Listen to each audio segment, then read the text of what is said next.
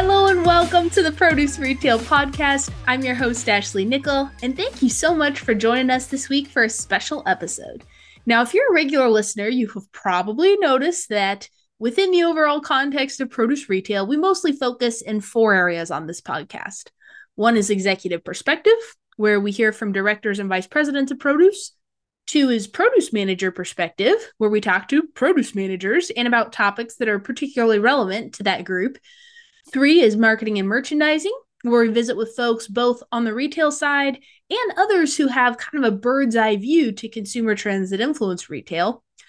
And then fourth is leadership and training, which seems pretty self explanatory.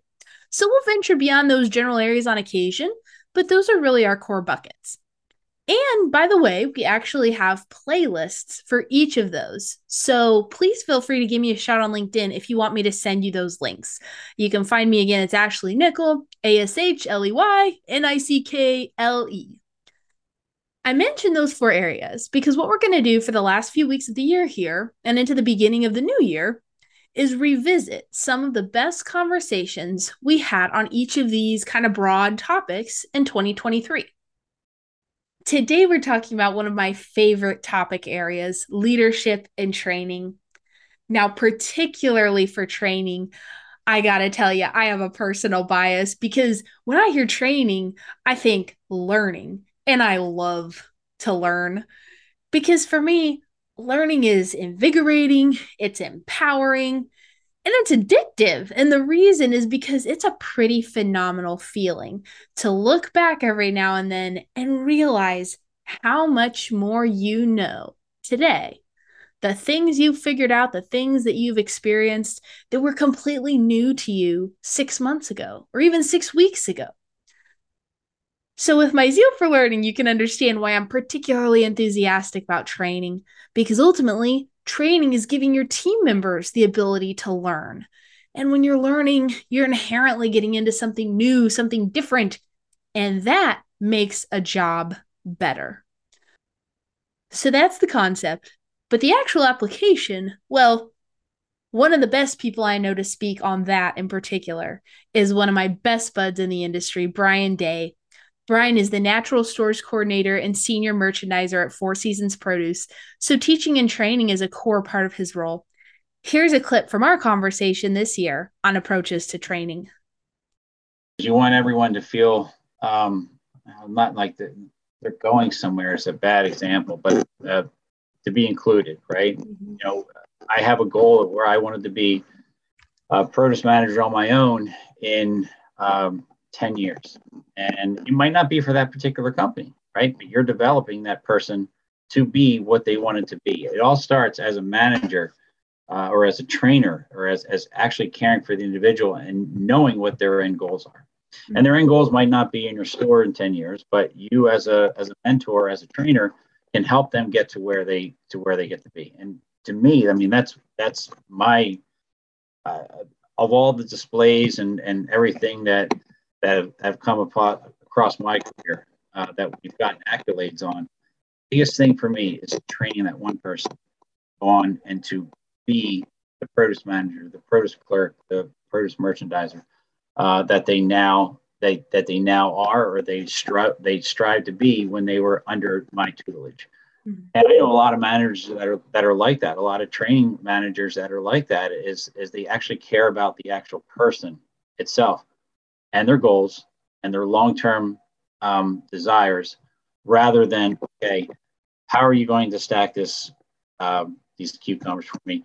Are you going to we're going to make sure are you going to make sure that everything's rotated which is important what's an important piece but the genuine caring about others uh, actually is just um, is, is where it's at. Is as a trainer right as a trainer you should actually feel feel that way about the employees that uh, that you're that you're training.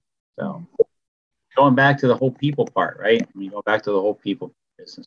So well, because because the things that you're talking about, y- you would think they would be retention 101, right? Mm-hmm. Is like be be in touch with with what where your folks are wanting to go and talk with them regularly about how you help them get there and, and have a have you know encourage them to set goals and and be you know checking in with them about that and mm-hmm. and like you said open if they want to be there for a number of years and then maybe they want to go work on the supply chain or, or you know on the supply sure. side of produce or something or you know who knows sure. but i think um you know to to have an employer that invests in you like that and you can tell cares employer or you know trainer in, in this case yeah. sure. um it it makes a difference because that that changes why somebody's working a little bit right? It's like when yeah. you invest in building those relationships it just changes the dynamic from you know something you just do for work to hey this this person believes in me and is investing their time in me and it, it really makes a difference. Yeah absolutely. And as an approach the the the title of the session approach to training i mean as as you're approaching that right as you are putting together an agenda putting together uh, an itinerary uh, for how you're going to train uh, a new hire or uh, elevate someone's career uh, into a goal that that um, that they express to you, and their goal might change, right? On the side, their goal might change.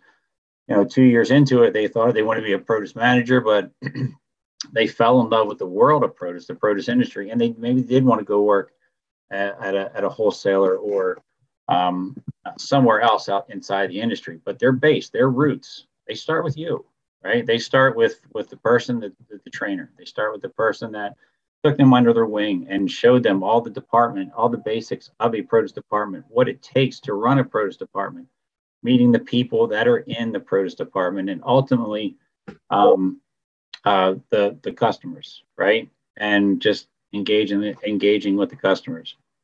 So um, yeah, that all starts that all starts with the trainer. You know, uh, mm-hmm. uh, success starts with the trainer desire has to be with the trainee, right? Desire to learn has to be with the trainee, but the success start definitely starts with the with the person training and the entire the entire team. Because you as a as a trainer are the head trainer, but every every good team needs a leader, but every leader needs a good team, right? Mm-hmm. So everyone, I try to get everyone involved in in in, in all in all aspects of training. Even the people that are there, they have the train the trainer type um, um, exercises. I guess it's called trainer trainer type exercises where, you know, the people that are being trained then ask the trainer questions on different things too. So, you know, it gets it's every it gets everyone a chance to know what every what, what everyone else is about. But the approach to training is just if I can offer anybody advice on on on on this is just to be genuine in your in your trainees vision and his and his or her goals. So.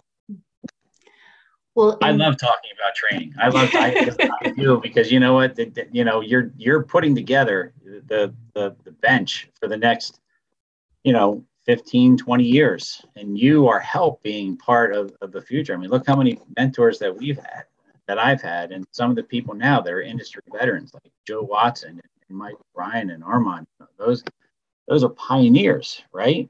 And they all they've all always they they're they're people people right? And they just they have a genuine interest on people's success. Now on the leadership front i believe culture plays a critical role is this a place where we can be creative is this a place where we can ask questions is this a place where we're open to trying out new processes and zooming out a bit Everyone listening to this podcast knows that labor is a huge challenge for grocery retail. And finding and keeping people in produce is so critical because it's such a specialized department. So, we talked about recruitment and retention, and maybe this was slightly more than a year ago. I think it might have been late 2022. But we spoke with Rick Stein, the vice president of fresh foods at FMI, the Food Industry Association.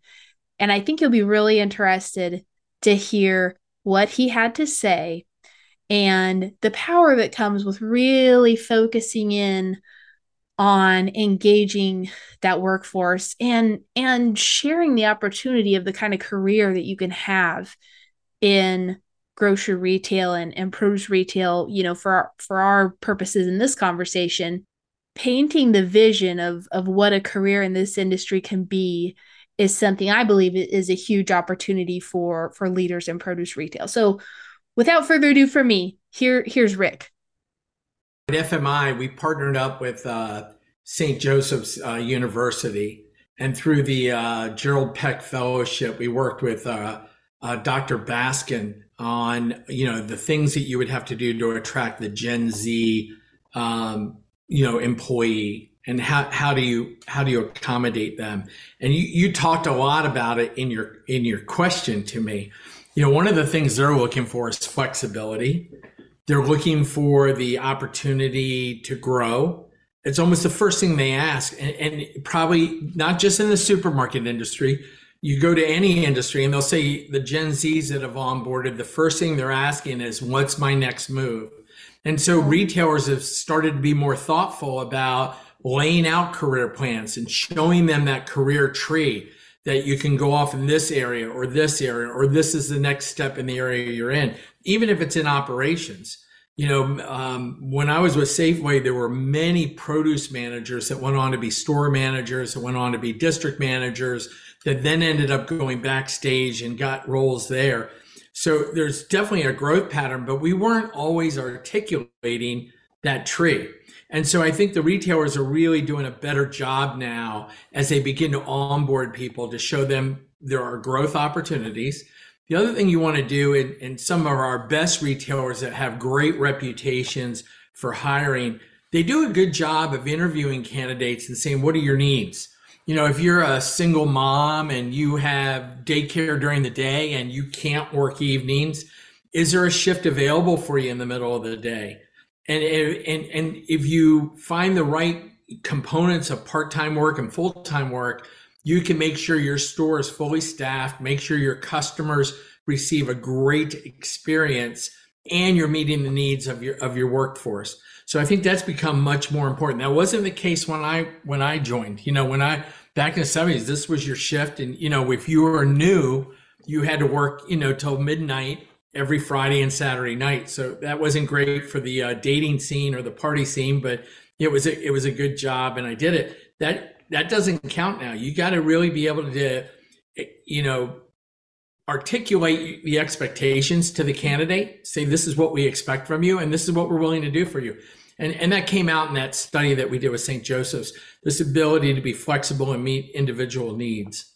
And, and, then when you can't meet them, you just need to be upfront and say, this is what we expect and this is what we're going to need. And as long as you're somewhat flexible and able to accommodate most of what they want, they're looking for a good career. They they want to earn good money and they want to work for, you know, many of the retailers come from these long family businesses, you know, and, and they have great reputations of having a family atmosphere where you work. And so I think there's a lot to be said that makes it attractive to go into the supermarket industry. Mm-hmm.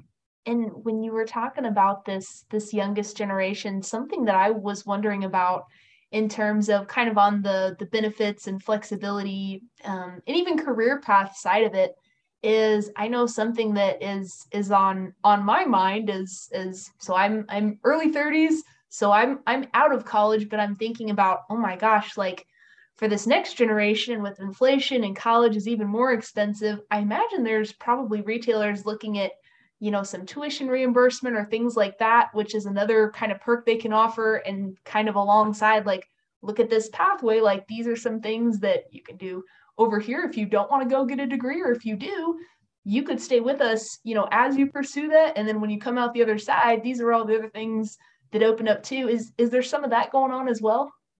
Yeah, that continues as well as certificate programs where you, um, you know, people want to feel like they're accomplishing things. Over the course of my career, once I got out of college, my my employer put me through all kinds of courses and and certif- uh, certificate programs, leadership programs, uh, communication programs, um, financial programs, things of that nature. I think each individual company has those opportunities available. And that goes again to the onboarding process and monitoring your workforce to say, what are your needs and how can we accommodate you and what can we put in place? It is so much more expensive to find a new employee than to retain a current one.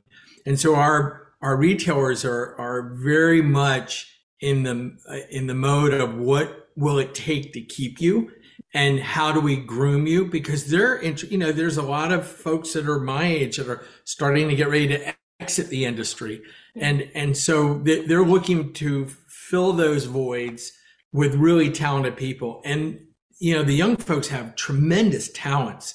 Um, that when you tap into them, it's it's just amazing what they can provide to an organization. Now, following up on that, one of the big opportunities I see for produce retail broadly is deeper connection with their communities to get young people in the door. So, internships for kids in high schools, community college, shoot, maybe even field trips and cooking classes for younger kids, you name it. Now, back when I started the Produce Retail podcast, I also started the Produce Talent podcast. And quite frankly, I still believe that's a great idea but I was just stretched a bit too thin. And so I made a decision to focus on doing one podcast really well. That's the goal, at least, uh, for other people to decide. The only reason I mention that is because this next snippet comes from a conversation that I originally recorded for the Produce Talent podcast. This is Tami Martin of Black Gold Farms discussing the company's internship program maintaining those relationships with your local colleges is extremely important and and we generally start with local universities uh, especially the ag universities eh, but also make sure we have a presence with the community colleges. Sometimes that'll give you some more exposure with students and and relocation may not be an issue when versus recruiting from out of state. And so we try to attend uh, the career fairs each fall, uh, a lot of the time in the spring as well. And then we also offer to come in and speak with the classes, uh, you know, just during the school year. If any of them have projects they need to work on, we try to serve as a resource. And one of the best ways we found to maintain those relationships with the universities is to utilize the alumni that we employ um, to keep those connections alive with their former profess- professors and advisors. So that's been extremely helpful for us. But you know, prior to going to the career fairs, our HR coordinator, uh, Taylor Wittenhagen, she does an excellent job of just outlining expectations of career fairs. This is how your booth should look, um, making sure they have all the materials that they need, and then just how to interact with students. You know, it's helpful. Don't sit behind the table. Um, don't be on your phone the whole time. It's helpful to have at least two people in case somebody needs to take a phone call or use the restroom. And so we try to really prepare our employees prior to heading to those career fairs so that they're able to offer that excellent experience to the students. That makes so much sense because those those kind of best practices you might you might think that you could assume that people would do those because it kind of makes sense but uh, anybody who's ever walked around a trade show and seen exactly some of those things the person sitting down the person on the phone the person looking down and texting while people are walking by it, it does it just makes sense to to say those things out loud. Hey these are our expectations just so everyone's on the same page. And sounds like you all have developed a great process and consistent approach where it's the same every time you know that you get folks going out yeah, and, and our approach while at career fairs is, you know, we're willing to talk with anybody and we want to talk with everybody. And you know we're not going to covet our our swag um, you know we we obviously like to have potato chips and chip clips and stress potatoes things related to our business and you know the the person that comes up to talk to us, they may not have um, an interest in our business or an internship or a full time position that we have available, but just getting our name out there to anybody. They might have a roommate, um, they might have a, a sibling or, or something, just to share the information. And who knows, maybe in the future we would be recruiting for that type of role. So we're not afraid to, to hand out our items. Absolutely. And I know something else that we talked about was when you have interns coming on, and certainly again, some you know, some of these things, the foundation's been laid over the years at this point, but really preparing the folks within the company already who are going to be supervising interns or working with interns to really set them up for success where the intern can be beneficial to them and they can really have a really great relationship with that intern and help them while they're there. What what does that process kind of look like for you guys? Yeah, you know, it's something, as you said, that we've built over the years. And it definitely each season that we have an intern program it gets easier each season and we are able to kind of build off of uh, best practices but we really try to set the foundation with our incoming interns from the get-go from their experience at the career fair to really trying to you know reach the reach out to candidates immediately thereafter. Um, we try to impress upon our locations that you should really try to have your interns lined up for summer before Christmas break. And I mean, so a lot of people are surprised that you need to be that proactive and but but students are eager to get their you know their internships lined up so it does require that amount of um, i guess uh, uh, just being timely with them. So we we generally do two interviews, uh, a Zoom and uh, with the HR recruiting team, and then allowing them to meet their hiring manager, the person that will be directly supervising them, and that could occur on site or over Zoom. And we prep them with, you know, here's good questions. We give them some interviewing um, tips and guidelines and training so that you know they can conduct a good interview and make sure that they're recruiting the best intern for themselves.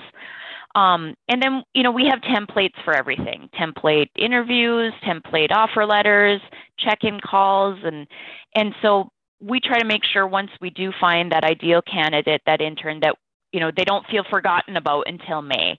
So we check it in with them about every six weeks or so just you know hey we're looking forward to having you come on board and here's some additional information about the company and here's what you can expect.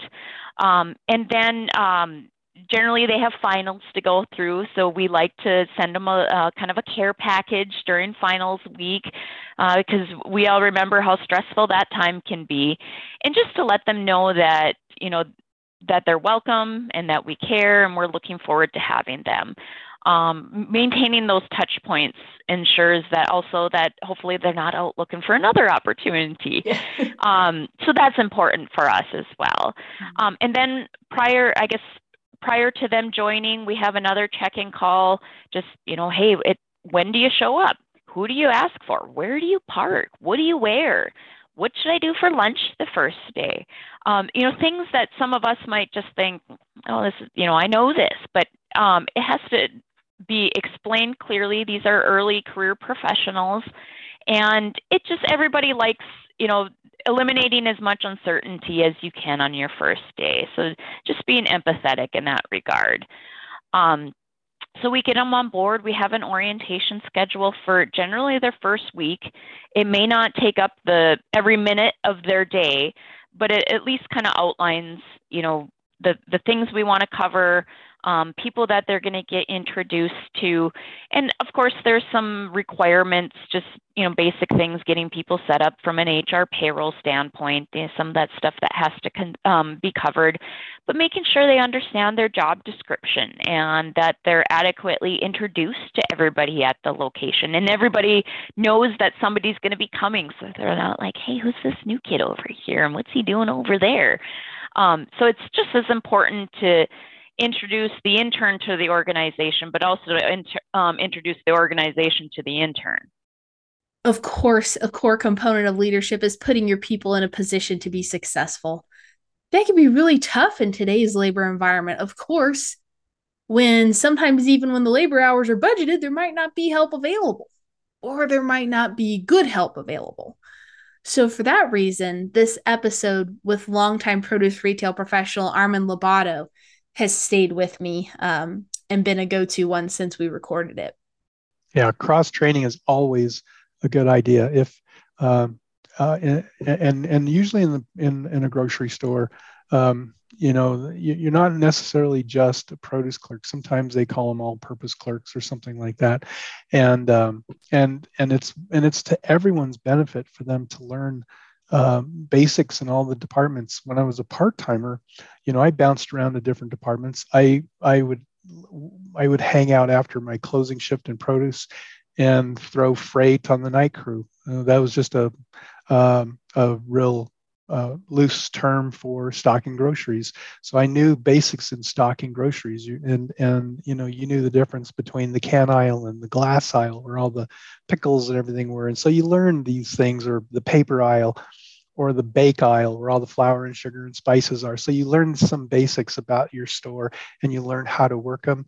And uh, and and and if you can uh, stock uh, anything in the store, uh, and and and with the exception of some specialized areas like like meat cutting or uh, or deli, you know, where they have to um, you know know how to use a slicer or um, or, or, or, or other more technical food preparation. But for the, most of the store, you know, you'd be surprised how, how much is uh, people can cross train and do everything from um, stock a few produce items to stock groceries to jump into the check stand and collect carts or you know whatever it takes so the, and the more valuable a, a clerk becomes um, you know the more likely they are to have as many hours as they'd like because a lot of times um, uh, a, a part-timer will will cry you know that i don't have any hours. And and i always say you know you how valuable are you? Because if you're valuable you know they're going to want you there because they know in a pinch they can put you in a check stand or they can uh, um, have you man the uh, bakery counter for a few minutes for a break or unload their truck or whatever the task is you know. The, the more duties the more uh, things someone's cross-trained in, the better for everybody, including including produce. And, and when you're and when you're short on produce and you know that there's a cashier that helps you out in produce sometimes that's the person that you want to try to to to get for that day to help you out so so yeah cross training is absolutely uh, a, a, great way to prepare for potential um, adjustments in a schedule inside of a store well, and you mentioned, you know, there there are a few things across the store you wouldn't just throw somebody mm. into anything with machinery, you know, with yeah. cutting like in meat or in deli or things like that. Probably yeah. not. Yeah, your average produce clerk's not going to jump in help the pharmacist fill scripts. Yeah. No. well, it did make me wonder though. Anything in produce that would be a lot harder to get somebody to fill in on, like so, like you said, if if you if you're coming on shift and and things are kind of you know a little chaotic all around like it'd be hard to have somebody fill in on like the wet rack probably right? So oh, yeah. like, where do some of those things fit in sort of that that triage i think that's a very appropriate word sort of that triage assessment?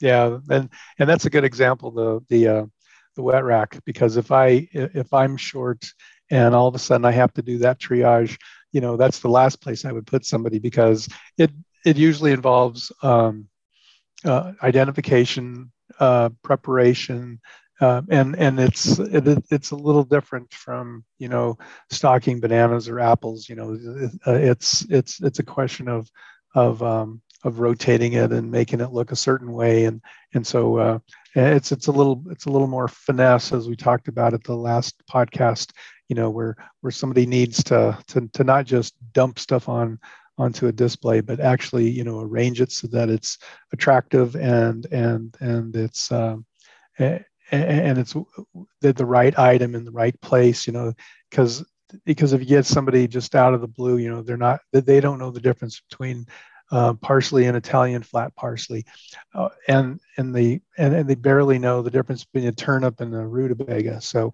so those are things you don't want that clerk to be fooling around with. But if you do have a warm body, so so to speak, you know you can put them on. You can say, look, here's a here I'll fill up this cart for you. You know, you stock these oranges, and um, or stock the bananas or something. You know, you at least you have a little bit of help. It's not perfect but at least some product is getting onto the shelf and you can kind of keep an eye on that person and coach them a little bit and say thank you and and um, you know uh, uh, as soon as you're done with that you know and it kind of coach them too like you know don't st- spend all day doing this you know try to try to stock these oranges in about 10 minutes and after you're done there there's an i'll get you another cart to fill that corn display you know while i'm taking care of the wet rack. So yeah, there's ways to bounce back and forth in a, in a shorthanded situation. So, but it's uh, yeah, it, it, it makes for a challenging and long day. Well, and so you mentioned earlier some of you know making sure to prioritize kind of whatever whatever the key commodities are, the things that move the fastest, where those displays are going to empty out the most. Right. And then also the ad items, right? Because that's what somebody saw saw the deal and they come in expecting Yeah. to be able to get that. Yeah. Um, after those priorities, I was thinking in terms of like if if you're able to borrow someone who's who's not a regular in the produce department, the increased amount of packaged items in departments, you know, in in the last decade or so, probably makes that. I mean, that would be probably an easier type of assignment, right? To say, okay, here's the bagged potatoes. Here you Mhm. go. Here's the clamshells of berries. Yeah. Here you go Yeah. how do you balance sort of the the ease of the assignment with also the visual in the department because like i know some some stores will like to have the bulk on the front of the display and then they'll have the package on the back of the display so how do you balance some of those things Well, that's a great example because, um, in fact, you, that's it's, it's almost like you know what to do. Please help me, you know. and uh, um, so yes, if if once the the some of the vital items are taken care of in the ad items and bananas, lettuce, tomatoes, the BLT, that's that's a great um, assignment you can give them. You know, like here's a cart with bag apples and and just make sure that they're the right size and the right variety. And and the same with with uh, uh, the the the clamshell berries in the case. And and if you give them just a quick rotation lesson you know and and if you see something that that you wouldn't buy then put it in your in the box cull it you know take it to the back. I'll deal with it later. But it's um but yeah that's that's a that's a really good uh, example of of of uh, them not having to trim, prepare, or or or give any special handling to something. So, and there's a lot of that actually. There's there's uh, there, there's there's uh, e- even the the the wall with the all the packaged salads and things like that. You know, just show them. You know, where there's an empty spot. You know, there's a tag. It corresponds to a certain item, and go get it, and you know, load up. uh, Or, or it's sometimes it's best just to load those things up for the person and they can handle it from there from you know the you know all of these dozen or 20 items you know just take your box off if it's full then take the rest of the back room or or if it's empty fill the fill the fill the fill the display so yeah there's there's lots of little assignments like that they can handle Now, last but not least, I'm pulling in an episode from one of my go tos again, longtime retail veteran Scott Schuette. He, as you know, if you're a regular listener, is a frequent guest on this podcast. And we talked about professional development as an executive. How do you keep learning and growing when you get to the point in your career where you're the expert? Scott had some great insight on this. I did a lot of those classes, like you just mentioned before, the the Pear Bureau bureau classes, working with the potato commissions and a bunch of those agencies that um, were able to help um, coach, teach, and train myself and help develop some small but very important leadership skills. Um, I graduated from those type of programs into more local state programs that were offered, and most of the time, those were programs that were minimal cost but um, very high results from them. Um, something like a food safety program that's offered or sponsored by the Department of uh, Food Safety in, in your local state. Those are big. They might not sound like much, or they might sound like uh, um, a lot of cramming for a test to pass, you know, a food safety certification. But the reality of it is, there's quite a bit of learning in programs like that. Once you make it through there, um, when you get into produce management management positions, um, operations leadership positions, uh, directorship type positions, um, the world of commodities is open to you, and that's when you're able to take advantage of enjoying the the learnings that are found in something as simple as a Idaho potato harvest tour. And to be able to be part of something like that that does nothing but fill you with ideas and answer all those questions you might have had for years, but were afraid to ask. Um, you get through some of those programs, and there are some bigger programs, as you just mentioned, um, United Fresh programs. Um, there's an executive development program and a leadership program that are tremendous programs as far as developing somebody that has that ambition to become a strong, powerful leader and somebody that has the desire to actually get to know themselves a little bit more and what their leadership um, identity is and what type of leader they are. And it gives them a chance to finally, as you put it, take time out of a busy week to pull away from the normal day to day grind and get to know yourself a little bit better, especially from that leadership perspective. What it really does, though, is it allows you to find your vacancies in leadership and it allows you to either have the right person on your team that can help fill those vacancies and lean on them a little bit more, or for you to bring your level up a notch or two and help fill in that void that might be missing on some of your leadership prerequisites or, or qualifications, if you will.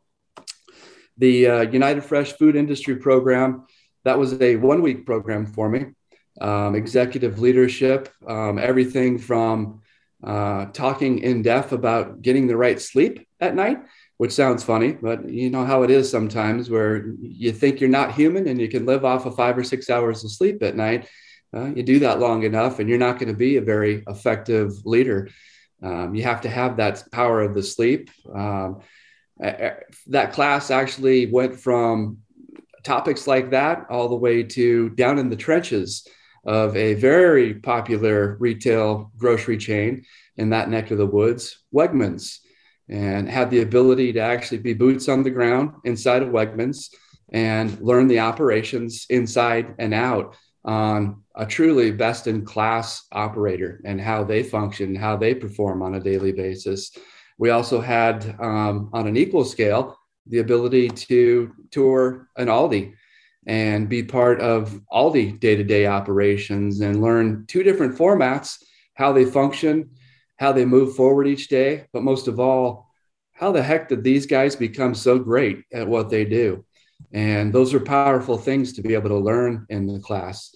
Learning a lot about your own self and your leadership abilities and weaknesses, learning about um, best team practices and how to work with peers and how to get the most out of people. Those are all big things that that one week program by United Fresh um, helped develop me quite a bit. Uh, if I go back quite a bit farther in history, back in 2008, um, I was lucky enough to be part of the class of 2008 for the University of Southern California Food Industry Management program that was going on. Um, I believe that was the 50th year of the program, if I'm not mistaken. It was the 50th anniversary of the program. Um, the program still exists today and is probably, in my career of 36 years, probably one of the most powerful things I've ever done and I've ever committed to. Uh, granted, it was a full semester.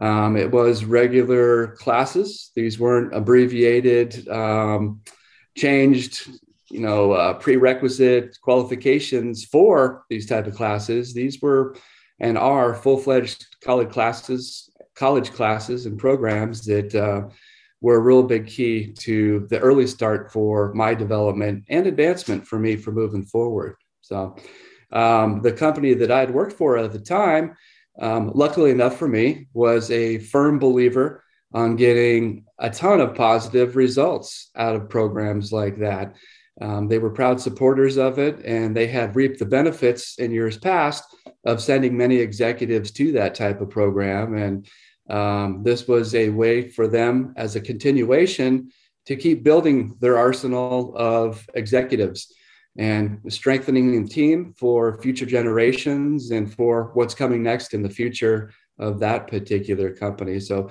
that was an easy arm twist to be able to be part of a program like that. But again, there are many prerequisites in front of that. You have to work your way up, become um, an important position within the company.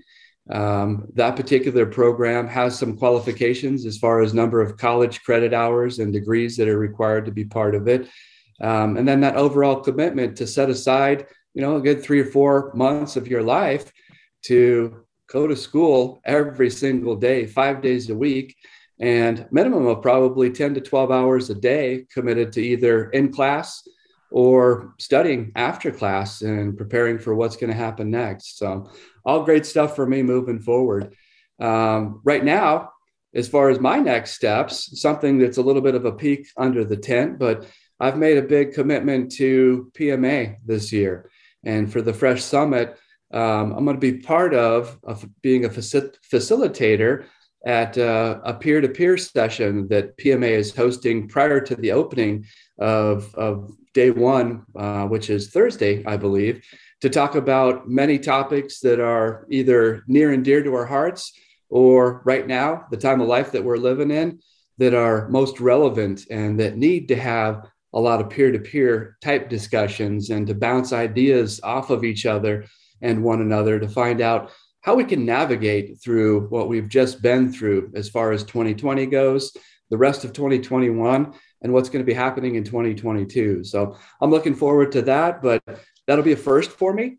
And I think that's just another way to kind of broaden my leadership skills and most of all, to be a great listener.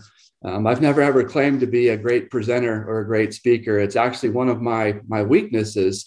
Uh, but being a great listener is going to be most important at an event like this because there's going to be a lot of exciting topics and a lot of exciting uh, antidotes and um, problem solving that happen during this short one hour period of time. But definitely something well worth listening to and being involved in.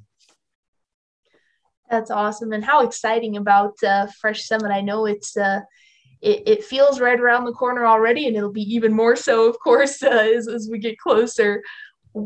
I'm curious because you you brought up so many great examples of of some of the different opportunities that are out there. How have you approached, um, you know, retaining what you learn, and then whether it's you know taking notes or like how often do you look back, and how do you find yourself using it you know, going forward. Cause I know for me, that's one of the things I'll, you know, go to education sessions at an event or something as, as a small example of this sort of thing. And I take all these notes. I'm like, wow, that's fantastic. And then it sits in the notebook sometimes, oh, yeah. you know. So, so what have you found to be, you know, some good strategies for for taking some of those takeaways in back into the workplace? Well, a good strategy for me is to pay attention to what I'm actually uh, teaching, coaching, training, and being a leader and representing. Um, I need to self reflect on myself as I'm actually doing it to make sure that um, I've learned from those past experiences, but I need to be able to project what I've learned. I need to be able to um, regurgitate, so to speak, some of those little tricks of the trade that professors over at USC taught um, or that the food safety expert within the state of, of Arizona was able to teach me one on one back in those days.